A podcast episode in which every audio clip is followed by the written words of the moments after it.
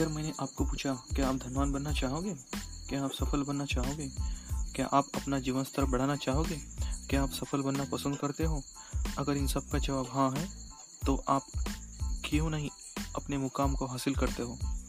हर कोई व्यक्ति सफल होना चाहता है, हर कोई आगे बढ़ना चाहता है, पर कब?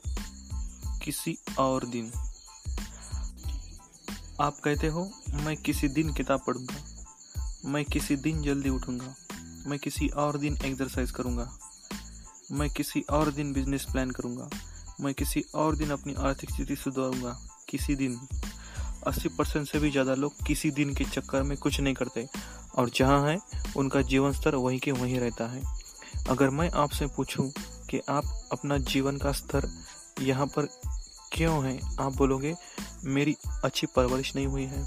मेरे पास धन नहीं है। मेरे पास अच्छा माहौल नहीं है। मैंने ज़्यादा पढ़ाई नहीं की, मेरे पास समय नहीं है, मुझे अच्छी वाइफ नहीं मिली, मुझे लोग पसंद नहीं करते।